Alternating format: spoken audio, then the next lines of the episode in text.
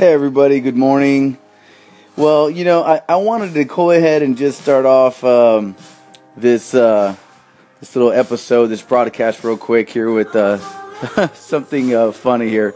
Uh, my my kids, like I mentioned before in the intro, are eight years old and six years old, and you know they they love the corny jokes. You know, they love riddles. They love to think. They're they're very very smart, very very intelligent. But um, so I, I want to tell you a joke that, that they love to tell uh, people. This is one of their favorite jokes. And uh, so here, here, here we go. Uh, how many tickles does it take to make an octopus laugh? I'll give you a few seconds to think about that.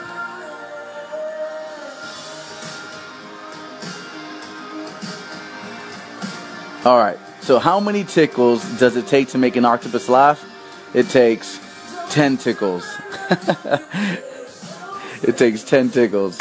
Yeah, that's just something that my kids love. You know, uh, you know, I, I told that to a friend of mine the other day, and, and we are just cracking up. And, you know, my, my, my, my oldest son told him, and, and we are just laughing and laughing, just having a good time about it. But the joy that kids have in the littlest things is just so amazing. You know, we celebrated my daughter's birthday on Saturday. Turned a year old. And, you know, she found the joy in. as she was opening her presents, she found the joy in the box more than the actual present itself, which is just uh, so amazing. And I think that if us as adults would actually change our mentality and change the way we look at things and see things through a child's eyes, we may actually see our situations differently. We may actually see our life differently. Can you imagine being able to have that thought pattern of a child and finding joy in a cardboard box?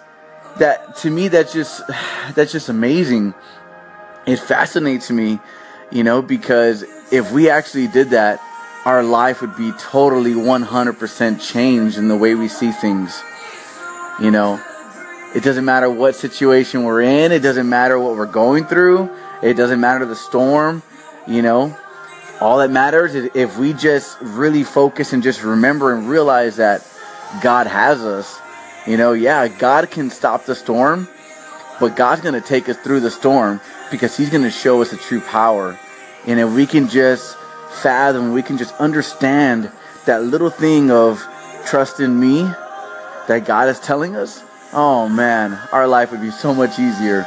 But I hope you enjoyed the little joke, you know, tentacles, all right, and I hope you enjoy the little little tidbit here about the joy that kids find. You know, I hope this encourages you to be able to look at your situations differently. Y'all have a blessed day.